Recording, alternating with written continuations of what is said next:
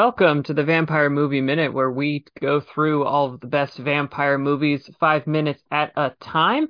I am Scott Danielson, and joined by Dr. Chris. there we are. And today we are re- uh, continuing our coverage of 1979's Dracula, featuring Frank Langella as the titular count. And we're coming in just as a dinner party as getting uh, getting started or continuing rather, and Dracula has already made his grand entrance and now is about to uh, quote unquote charm a number of at least one of the guests. So that's that's where we're kicking off for today. Yes, we opened with it with uh, Lucy or Mina. I get these two confused because let's face it, both of them look very similar. They look, uh, yeah, they uh, they na- I think they're supposed to be sisters, and unfortunately, they look exact. They did it too well. Uh, Well, look- it's not only that it's not only that they're what no, I don't think they're sisters. I think I think they're I- they're best I- friends. Um, they're not. It's not only the problem they made the the actresses too identical. The problem is they also switched up who is supposed to be who because in the novel and almost every other version, Mina is Dracula's desire and not the first victim, and Mina is to be married to Jonathan Harker. Also, they didn't even do the whole plot line where Jonathan is away from the novel for half of it because of the fact that he's trapped in Dracula's castle. They just completely did away with that plot line. And Lucy Yeah. is the one who's engaged to Jonathan Harker. there you go. So that's Yeah. the big difference, and that that can make it really confusing to differentiate between the two. Um, Yeah, and they've they've all kind of got the same hair and the same general costuming, and they, they I don't know, like that's how partially I think part of why they all run together. So it's not like they're visually distinctive either. Right. So Mina is the one who gets uh, hypnotized, I believe, and passes out, and Lucy dances with Dracula, and that picks up a lot of the minutes too, by the way. Yeah, Um, that's that's most of it. So yeah, so Mina, like basically the Count has already made his uh very grand entrance and now is just trying to sit on a couch. And I don't and what's interesting is that right after that, um right after that, you know, they're just asking like, what are you doing? He's like, oh, I just want to see, I want to go to London and see the rush of humanity. And then Mina has like a dizzy spell and ends up on the couch. And I I want to I want to hear your opinion on this. It looks like he may have caused it. He may have caused this dizzy spell. I couldn't tell. Like it Yes. it seemed the camera seems to infer this. yes.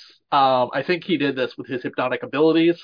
Um, you know, and then he wants to have like the discussion of buying uh, Carfax Abbey with Jonathan Harker, but then he's whisked away to do the dance with Lucy, which is Yeah. not sit so well with Jonathan as we will come to learn in uh, the next episode that we'll do. But Yeah. uh, the, the they dance, they dance, they dance, they dance to John Williams music. Yes, they just the John Williams music, which is a very interesting use of John Williams music. He's not known for subtlety in his scores. No, Um, he's not at all. It's it's rather it's rather different because I can't remember a John Williams score, and I have not seen every single movie John Williams has ever directed, or sorry, ever composed the music for. But let's face it, he pretty much usually will stick to two specific directors, George Yes. Lucas and Steven Spielberg. Correct. Um, that doesn't mean he doesn't venture out in other places, but let's face it, Yeah. he's very well tied to those two.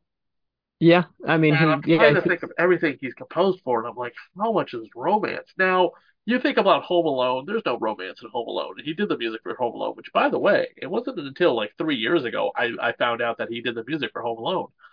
I Oh, was like, oh my God, I didn't, I, I never thought about that. But John Williams was the composer for Home Alone. He did it because he wanted to do a Christmas movie, and he definitely Yeah. had like a Christmas melody to that film.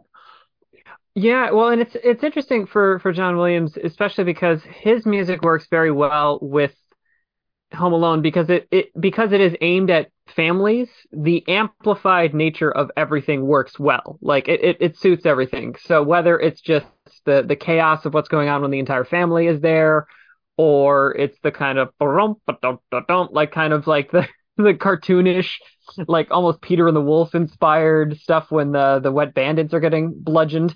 Um, you know, it all fits because it, and it's kind of mimicking in, in many ways it's Home Alone is is kind of aping Die Hard like it it like that's not a new observation like it just is it's kid Die Hard in a lot of ways but that's part of why Die Hard like is different. Die Hard is different because the music to it is just as big and bombastic as the rest as the rest of everything else.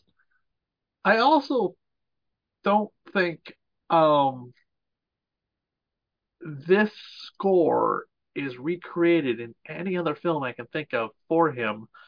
Um, I don't hear hints of Star Wars. I don't hear hints of Indiana Jones or or or Superman or E.T. or the Empire the Empire Strikes Back or, Yeah, or yeah, yeah. Jaws or you know anything else John has ever done. It's it's it's very unique to this film, I think. I I, com- I completely agree. And uh, it is it is funny that uh, you brought up that uh, John is not going to be happy about this uh, particular dance, which takes up like at least half of these five minutes, and it's so timid and tame compared to like I'm not sure what your uh, what your high school dances were like, but they were a lot more intimate than I mean, there was a lot of bumping and grinding. Yeah. Yeah, exactly. Well, that's that's what I mean. He's like like he's basically calling her a harlot. He's like you dance very familiarly with him. It's like they maybe touched hands. Like that, that's about it. They they are definitely uh well, Dracula wouldn't be leaving room for Jesus, but they seem close to that. Yeah, but let's face it, he's not dancing quite like Chris Sarandon would in Fright Night, Yes, not like, or like yeah. Or his sister Regine in Fright Night Part Yes. Two, or Yes. the Countess in our other film that we have covered extensively, uh, Once Bitten. Yes, also also true. And I did want to go back just a little bit, and it's one thing because after Mina's fainting spell, and something I find so, it's kind of it's it's so gutsy, kind of. It's an interesting way. Is that Dracula basically explains what he's going to do, and then does it. He's like, I'm going to hypnotize her. This is a thing that we do. It's different than yours. Um, it's she's going to hear and obey.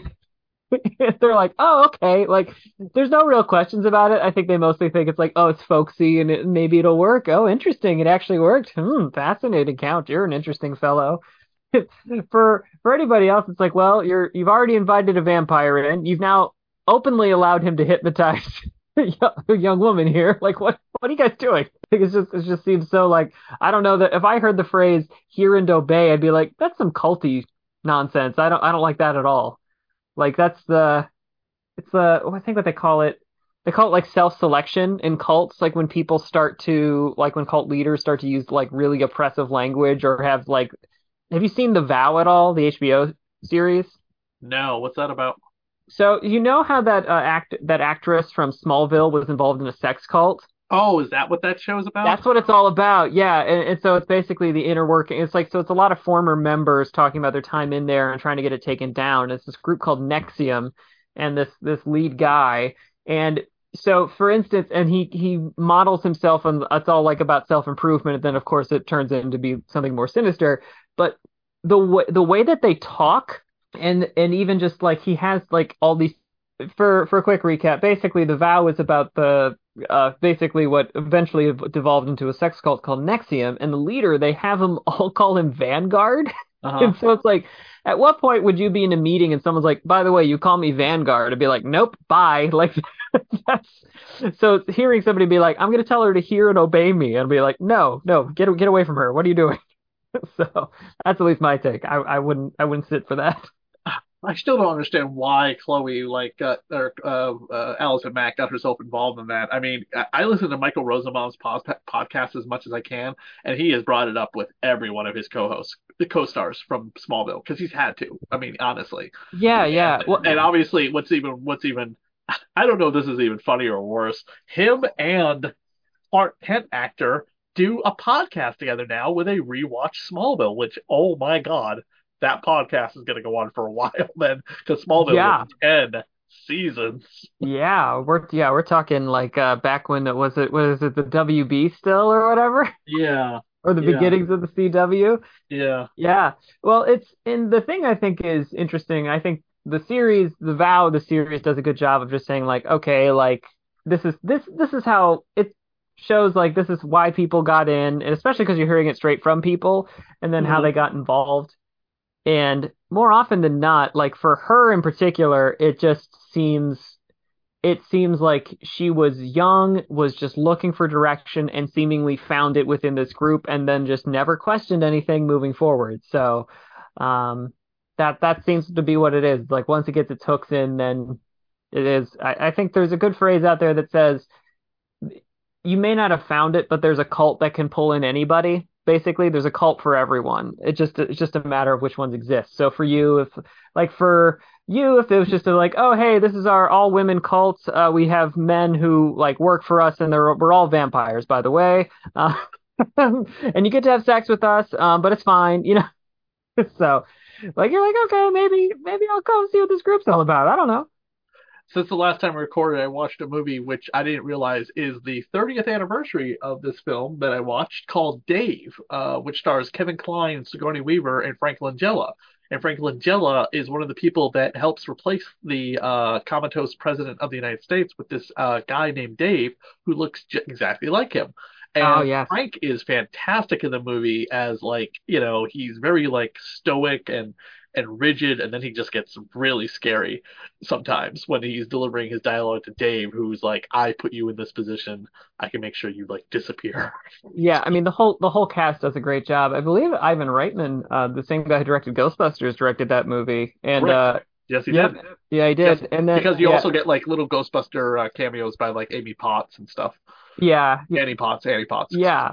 Well, and then and of course you can't really miss with if you cast Sigourney Weaver and Kevin Kline as your leads. That'll that'll do well Correct.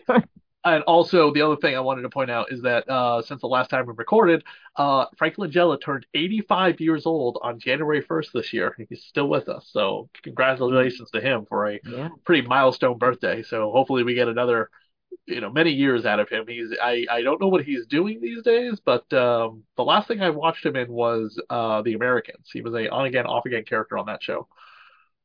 Yeah, yeah, he's still a good presence. Um, I can just re got reminded for because uh both his name is Frank, but also just because it's come up. There's also an independent movie that I really liked. It's called Robot and Frank. Oh my God, And that is fantastic. That also it's a great movie, uh, right? co-star from Superman Returns. Yeah, yeah. So that's James, uh, that's good James, uh, uh, Sonic the Hedgehog's James Marsden. Yeah. Yeah, yep, and it's all about like an uh, an aging thief who's uh, having problems with memory loss, who's given like a self like a home help robot who he whom he trains to be a thief because that's what he wants to do. A, Did you like the big great. twist you find out about one of the other characters in the movie? I don't want to give it away for anyone who hasn't seen it. Oh yeah, I thought I thought it worked. Yeah, His connection to somebody else in that film, and you're like, yeah, I thought it worked really oh, well. That just broke my heart.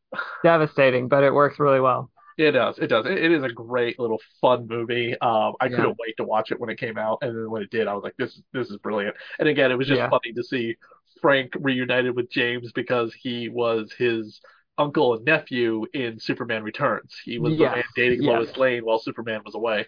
I always like. There's always a moment where I forget that that movie happened. Yeah, Frank's portrayal of Perry White is not the best of the Perry Whites, in my opinion, in that movie. Yeah, I mean, most unfortunately, most of the characters are, and this goes for everybody. It's not just him. Are most of them are banking on the previous prior knowledge of the characters more than anything else. That's what Right. most of that movie is doing.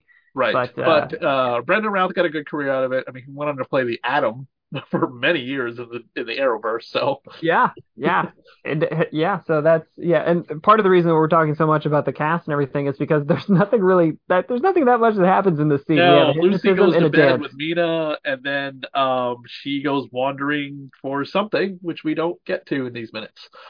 Yep, and the, that our minutes literally end with uh, the with with uh, Mina and Lucy going to bed because they sleep together but not intimately, and then that's Lucy goes looking for something. Who knows? yep. We'll find out in the next in the next episode. And let's face it, Frank Langella is really the only big person in this scene. I mean, yes, we have Donald Pleasence, so we can talk about Halloween till we're blue in the face, as well as like you know the Great Escape. what was that? The Great Escape. The Great Escape, or um, uh, uh, James Bond, or Yeah. um, Prince of Darkness. but But yeah, uh, he's not like an integral part of the, these particular five minutes. no, and uh, and uh, we don't have uh, Laurence Olivier in these minutes either. By the way, do you know what the other two movies that came out this year when this movie was in theaters? I don't think we've talked about this that were vampire related. Vampire? No, I don't actually. Not off the top of my head. Love at First Bite Oh, okay. And Nosferatu the Vampire. Oh, that's right. Okay, yeah, it's even shown as uh, that's the one of the many collaborations between Klaus Kinski and Werner Herzog. So Yes, Werner Herzog. For anyone who's not familiar with who he is, go watch The Mandalorian. he is the he's also the I mean he's a famous director. He's also he's also great if you just slot him in for a guest spot on any sort of uh, um, movie or anything like that. He seems to be game for whatever the hell. Yeah, Uh, so- but it was the it, a lot of people, a lot of people were shocked to see Werner Herzog on The Mandalorian. I think they they were especially shocked because they like they were t asking him like because he's not known as a sentimental man. Like if you know his filmography at all, you know that he's if anything he mostly focuses on like basically man's inability to to beat nature. That's half of what he he talks about, especially in his documentary films. Um, but it was so interesting. Like they asked him, like, "Oh, what was it like being with the baby Yoda?" He goes, "It was a joy to see the baby Yoda." like he loved it. It's so just it's so weird in that thick German accent, where to the point where Ken Burns literally uses this man to speak for like Joseph Goebbels in documentaries. so like. He's just talking about, oh, it was a wonderful day on set to see the Yoda. That's too funny. It's one of my favorite things. I'm sure he's a I'm sure he's a delight to uh to work with. Um it was it was just one of those things that when people said, "Oh my God, it's Werner Herzog," and I was like, uh, I have to go look up who he is. Oh my God. Wow, Yeah. that's so weird. Yeah. Um, I don't think we'll, I don't know, maybe one day in the future we'll cover Nosferatu the Vampire. It's a lot easier to cover, I think, as a podcast like this than the silent film. There's more Yes. substance to cover, let's just face Yes. it. Yes. We The would last be thing, literally, yeah. I I don't know how we would do the silent film. It's just, I just I don't think I can break it down like that. Max Schreck is uh, ape into the camera again. That's I it. mean, I would do Shadow of the Vampire. Shadow of the Vampire is good. Yeah. Well, also, actually, this is this is actually good timing. Uh, the the one I'm excited for is uh the upcoming movie with Nicolas Cage as Dracula, which is Renfield. Yes, told from the perspective of Renfield, but not the novel as much as I thought it was going to be. Yeah. So I'm, I'm seems to interested. be a modern day uh, funny film. Yes. Yes. I mean, Nick Nick Cage is in his uh, self-aware period, and I'm all here for it. Yes, definitely. I'm sure it will do. I hope it does extremely well because Nicolas Cage has been on a rise over the last few years. So, and uh, his movie last year it was not a box office success, but it was still a movie people watched and a lot of people liked. I love that movie. It's so Yeah. good. So but uh, that's all the minutes. That's all the notes I have here for these five minutes. We got more to talk about the next five minutes in the next episode. Uh, Scott, do you have anything else? Uh, no, nothing at the moment. Uh, you can find us on t on Twitter and Facebook as the Vampire Minute, and then I'm on Twitter as Scott C. Danielson if you like more movie analysis and such. And you can find me on uh, Radio Horror, the weekly horror radio show I do in Worcester, Massachusetts. Or you could also uh, find me on the Vlada, a Dracula Tale page, which is uh, where we uh, gender swapped the cast of Dracula, and I'm selling copies of the graphic novel, the comic book tie-in to it, Chronicles of the Damned, and Vlada Tales of the Damned just came out this late uh, last year. So that is the new book, anthology book, tied the whole thing together. And we'll be back in uh, another week or two for another five minutes of Dracula 79 here on the Vampire Movie Minute podcast.